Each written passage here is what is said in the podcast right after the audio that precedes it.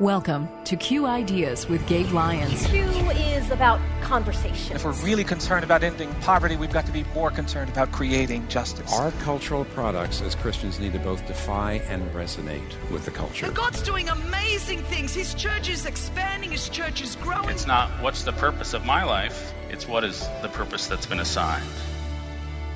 Stay curious, think well, advance good. This is Q.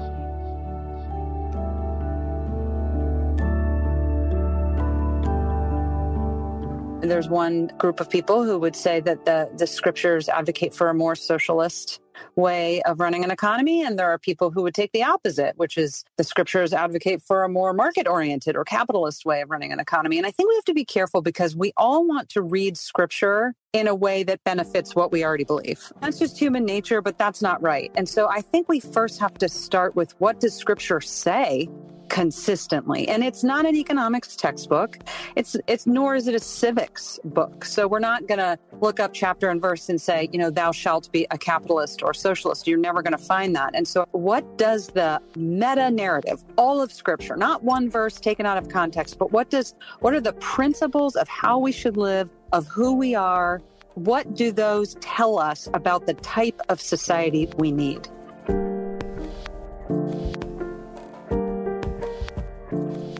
Hello and welcome to Q Ideas with Gabe Lyons for this week on Faith Radio. I'm Paul Perot. Every week, the purpose of Q Ideas, as you just heard, is to help you stay curious, to think well, and then to advance good in our world by the grace of God even in our very tumultuous times. Yeah, there are lots of issues going around. Globally, you're thinking like the war in Ukraine or China threatening to invade Taiwan. Here in the U.S., inflation is running high. We're still dealing with the after effects of the pandemic, and we're about a month away from the midterm elections all these disruptions and so many contentious issues. Maybe it makes you long for the good old days when life was less complicated and times were less contentious.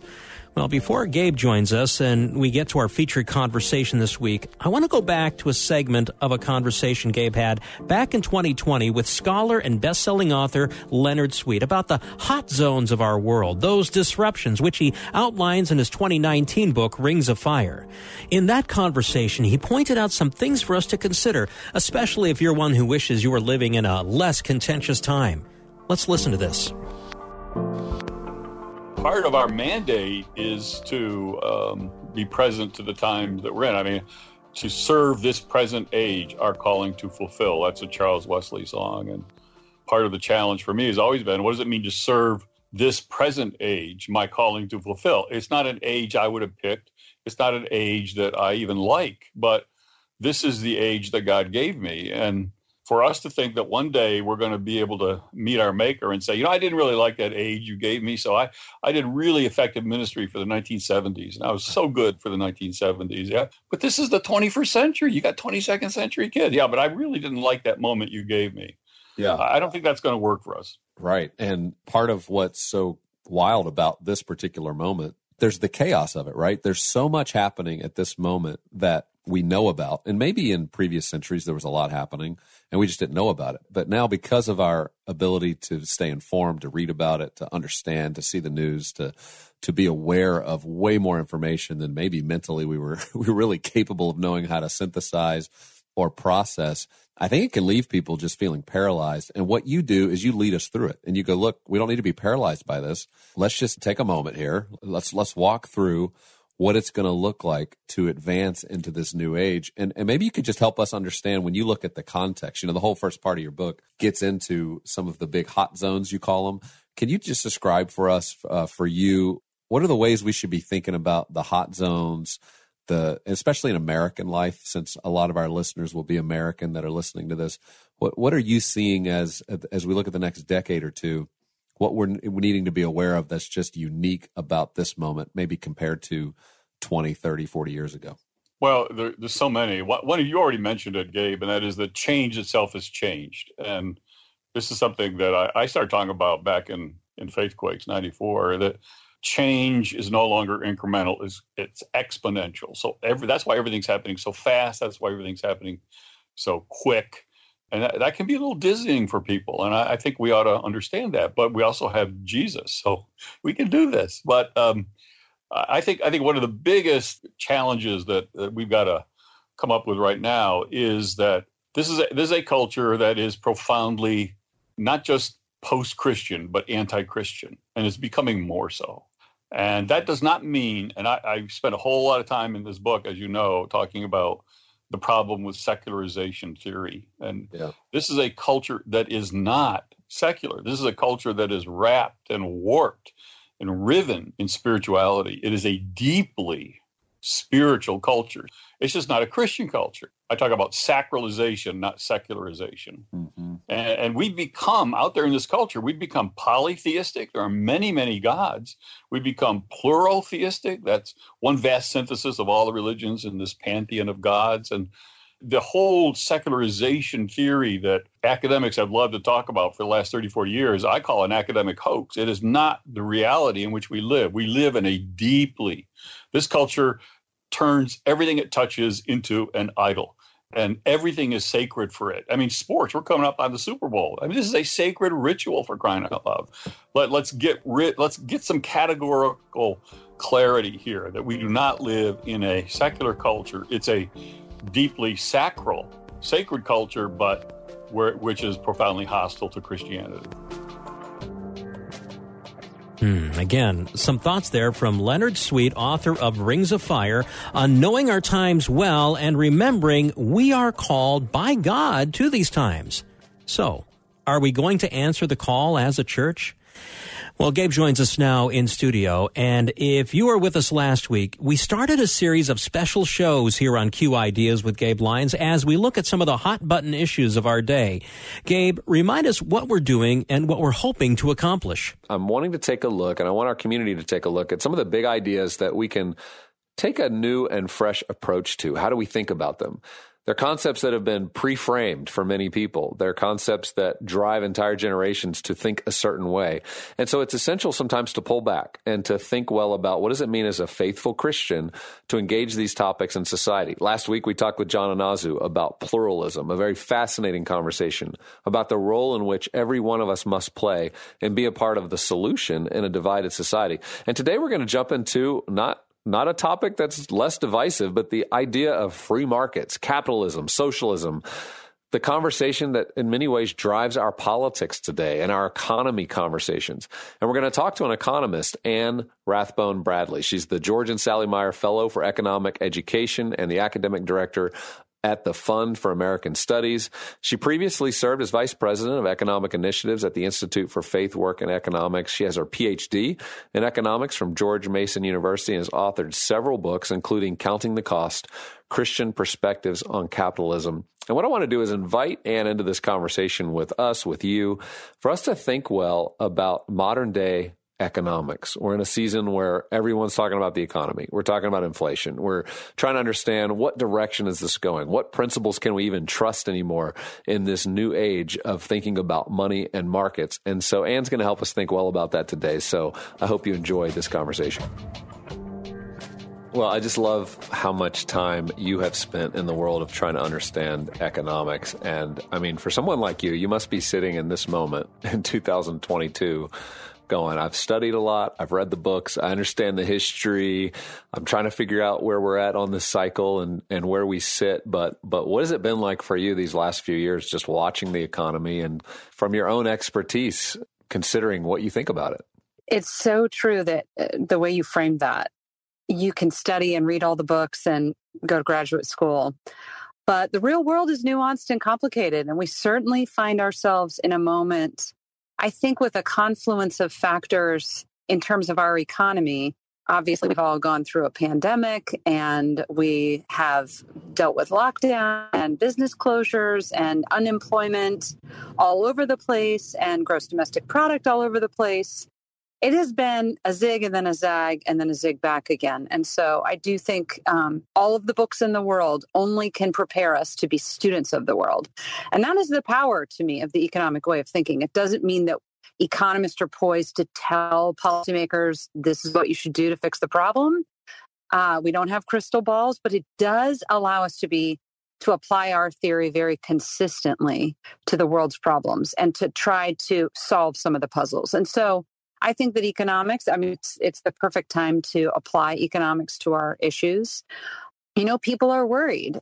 People are worried about the future of inflation. They're worried about their household budgets. They're worried about the future of being able to go to college. All of these things are in the news right now. And so I do think that economics and just going back to some of the principles allows us to thoughtfully navigate some of these nuanced topics. Yeah. So, as an economist, I mean, as you've studied this, were were you going crazy when you heard inflation start to take on a new definition in recent months?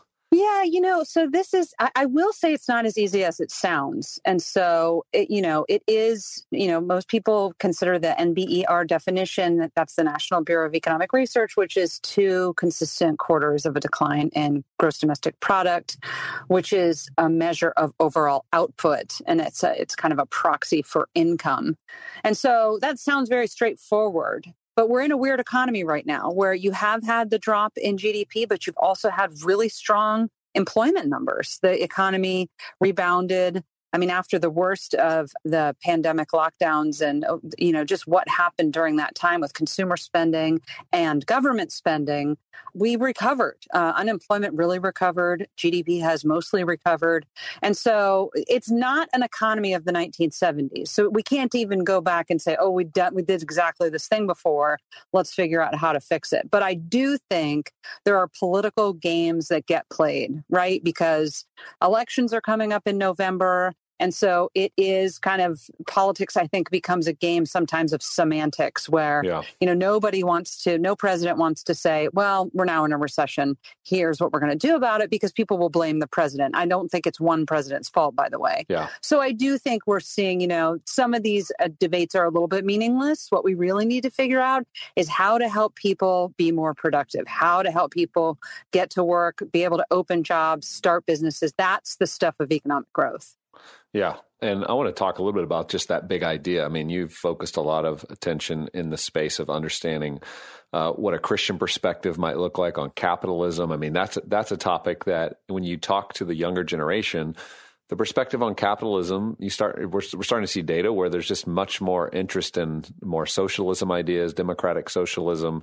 So, could we just define some terms up front about how would you define capitalism, and how would you define socialism, those two different economic concepts? Gabe, thank you for starting with a question about definitions. I think that's the only place we can start because these words have a lot of baggage with them, both of the words. And so people kind of maybe say one thing and mean one thing, and the hearer hears another thing or interprets another thing. So, capitalism, the way economists talk about this word, is very specific. And it has everything to do with how resources are allocated in, a, in an economy. And so, in a capitalist system, we have decentralized ownership. So, private ownership of, of what we would call the means of production. So, land and capital and labor decisions are made by firms that are owned by individuals, and they are free to make decisions. So, if, if you have money in your bank account, you can decide what you're going to do, how you're going to invest it. You could invest it in a variety of different ways, but it's your choice. Socialism has to do also with the allocation of resources, but rather than occurring in a decentralized way, it occurs in a collective or a centralized way. So it's the public ownership of the means of production. So we own these things together. And then we have to have someone in charge who makes decisions about how investments will be made. So it's a very different way of figuring out resource movements and allocations at any given time. And I think that is really where we need to start because, as you said, there are people, especially younger generations, people I see in my college classrooms that say, you know, if you pull them, they favor socialism. And so I think that's a great starting point for what do you mean by that? And what do you think capitalism means? And I would argue that they think it means something different than the way economists use those terms. Right. As you're pointing out, I mean, most people these days are perceiving capitalism to a version of capitalism that's greed, that takes advantage of people, that isn't necessarily where capitalism began, where it's the empowerment of the individual to go out and earn income based on market, based on creating value in an economy that people are willing to pay for. And so it, it definitely has a bad taste in a lot of people's mouth. Um, and so when you've got student loan forgiveness, for example, being discussed in our culture right now and, and granted, there's no question that people who have student loans are excited about that policy, right? Even if principally they're like, I don't know if this is the best idea. I'm excited about this policy because I know it's going to immediately help me. So, how do we step back from the immediate reactionary way of thinking about these words and these policies and get the big picture of what a Christian and how a Christian should think about it? Such a good question and i think we could talk about that question for hours of course we don't we can't do that but uh, i'll try to be succinct. I i do think that it, it's you're right to say that if you're getting student loan forgiveness in the moment it's you're enthusiastic about this because it seems like a gift right? It's just we're el- eliminating or erasing some of the debt that you have and that certainly will benefit the people who who get that erasure. I think the problem with this, and this is uh, the problem with a lot of policies, uh, whether they you know i mean i don't think student loan forgiveness we can be we can say that's socialism. It's just a policy that intervenes in an economy in a specific way to reallocate the distribution of resources. I think the problem is this and i see this a lot when we have policy conversations. It's kind of like pulling putting a band-aid on a bullet wound which is inappropriate, right? So we need to deal with the source of the problem. If you look at the numbers, just since the year 2000, the cost of tuition and fees in higher education has gone up 178%. That's a lot. That's a lot. And this hurts people that are not super wealthy, right? So if you have a lot of money, if you're in the top 1% or the top 10%, you don't want the cost to go up, but you can deal with it. You can afford it. You're still going to send your kids to school. But if you're in the middle class, lower middle class, working class, and you want a chance to send your kids to college, that's a really increasingly steep price tag. So the problem with student loan forgiveness is that it creates a lot of bad incentives. It is going to incentivize students to take on more debt and it's going to incentivize colleges to raise tuition and fees more. So it actually exacerbates the problem. So there's one type of policy we could we could offer that would say, well, we want to help people manage their debt. And then there might be another type of policy we could want to discuss that says we want to make college cheaper. Those are different things. And so I think what this does is it feels good for the moment, especially if you benefit from it. But the long term consequences, they always come calling. And that is going to be increased college costs. 60% of Americans right now don't attend college. And so the other kind of, I think, moral argument here is is it okay to make other people pay for your choices? I think ultimately what we want to do is make college better and cheaper. And the way we need to do that is probably to get less government involvement in higher education, not more. Yeah, great point. And and I think you said it well in terms of how the market works, right? The market then responds to these handouts and prices go up, right? They go, there's more money we can receive. And, and that's sort of this mixture of capitalism and socialism thought coming together. But would you speak a little bit to the idea how much faith, theology, Christian understanding plays into capitalism as a way to think about how we create the best flourishing societies versus socialism? Or would you say socialism has a great argument as well? Because many people, of course, go to the early church moments and talk about everyone selling their things and then giving giving giving them to one another. Um, the difference I know there was they actually had a choice to make as to whether they wanted to sell everything and give it. they weren't being forced right. to do it. Um, and we, we also see property rights throughout the scriptures, right? That that um, I mean, one of the Ten Commandments is "Thou shalt not steal." It presupposes that people own things. Uh, people own things. And and so those are some of those deeper ideas that I'm not sure get talked about a lot when we're talking about scripture, Christianity, capitalism, socialism. So I'd, I'd love to hear your take as you're helping develop people's views of these things. How, how do you help a young Christian understand uh, which one of these views might be most closely associated with maybe perhaps the way in which human beings flourish? I love that. And I love the way you phrase that at the end, which is most closely associated, because there's one group of people who would say that the, the scriptures advocate for a more socialist way of running an economy. And there are people who would take the opposite, which is the scriptures advocate for a more market oriented or capitalist way of running an economy. And I think we have to be careful because we all want to read scripture in a way that benefits what we already believe. Right. and that's just human nature, but that's not right. And so I think we first have to start with what does scripture say consistently and it's not an economics textbook it's it's nor is it a civics book so we're not going to look up chapter and verse and say you know thou shalt be a capitalist or socialist you're never going to find that and so i think this is much more nuanced levels of thinking uh, which is what does the meta narrative, all of scripture, not one verse taken out of context, but what are the principles of how we should live, of who we are? What do those tell us about the type of society we need? Then I think young Christians, when we start the conversation that way, we can do what we all should do together, which is go to scripture first. As you said, the Ten Commandments are very clear about what is ours, what is not ours, but you can even go back earlier. You can look in Genesis. We get a lot of information there. First and foremost, that we're made in the image and likeness of God and we have a job to do. And really, we are stewards of what God has created. And, and, and stewardship means creating, adapting, discovering, thinking, all of those things. We're to unleash our human creativity on what God has given us, and we are to serve one another in doing that. So that's, I think, if we can eh, cull those first principles from scripture, then we can have a conversation about generally what type of system.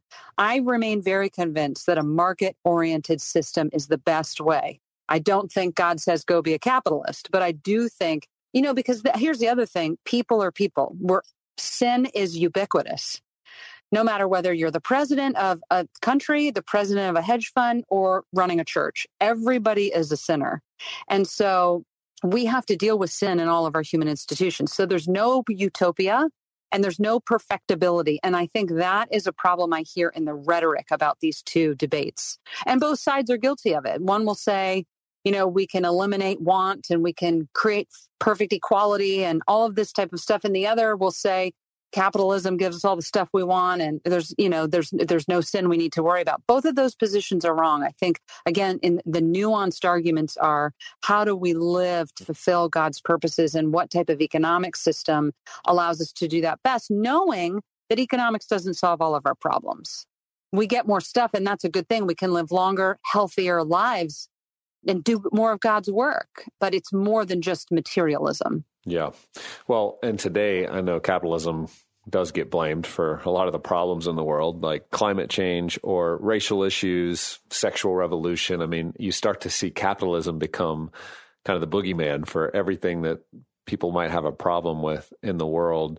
How do you see that affecting a new generation, a younger generation coming up in an environment where a lot of the rhetoric is going that direction? Mm-hmm. And and how would you warn? How would you show people who maybe haven't experienced a world where communistic and socialistic ideas were driving uh, a lot of the culture for for a season, and it had a lot of horrible ramifications. How do how do we do a good job of trying to balance this out and to remind uh, of history?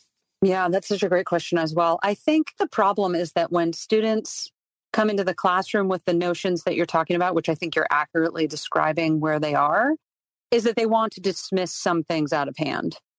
Capitalism is, is cultivates greed, it gets in, you know worsens inequality, and it creates climate problems. Then you just dismiss it out of hand without thinking about it. I, this is the beauty of higher education, or at least it's supposed to be, is that you submit yourself to difficult ideas, to ideas that you disagree with, and then you think critically about them. That's the whole process of a liberal arts education, at least. That's what we're supposed to be doing. And so I think one thing we have to do is challenge ourselves, challenge our students to say, what could I be wrong about?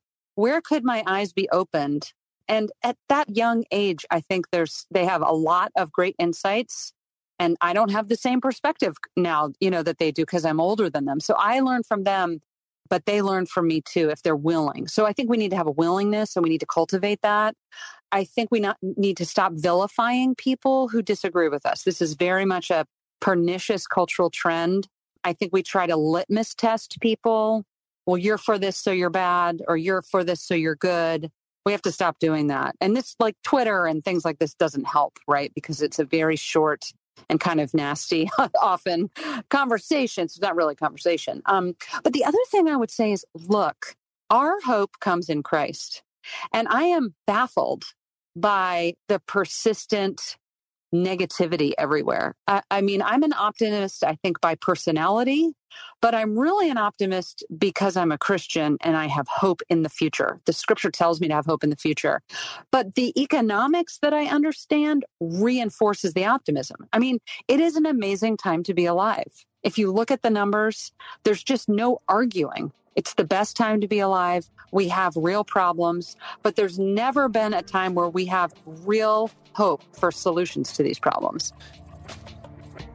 Well, again, thank you for listening to Q Ideas with Gabe Lyons here on Faith Radio and Gabe's conversation there with economist Anne Rathbone Bradley of the Fund for American Studies. A conversation hoping to inspire hope in these times of economic disruption and Gabe. It's part of a series of conversations we started last week here on Q Ideas, dealing with the hot button topics of our times, helping us to think well and deeply about them. Well, I hope you're enjoying this series. We're going to continue on with more and more conversations with scholars, helping us think well about really particular and specific topics that are driving a lot of the conversation. And what we're trying to do is get underneath the current conversation and think about the foundational concepts, the foundational ideas that drive the way many people think, including ourselves ourselves. And so I hope you're enjoying these conversations. Continue with us as we have three more conversations to come in the weeks ahead.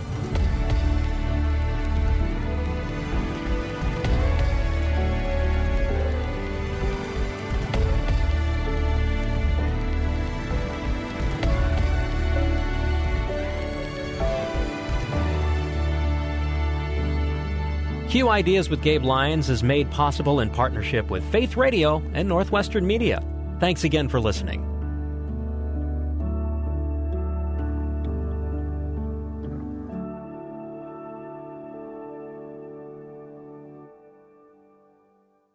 Thank you for listening to the Q Ideas with Gabe Lyons podcast. These conversations are available because of listener support. You can make your gift now at myfaithradio.com. To avoid missing future editions of Q Ideas with Gabe Lyons, subscribe to the podcast today at iTunes or on your podcast player. And thank you for sharing this audio link with a friend and growing the impact of Q Ideas with Gabe Lyons.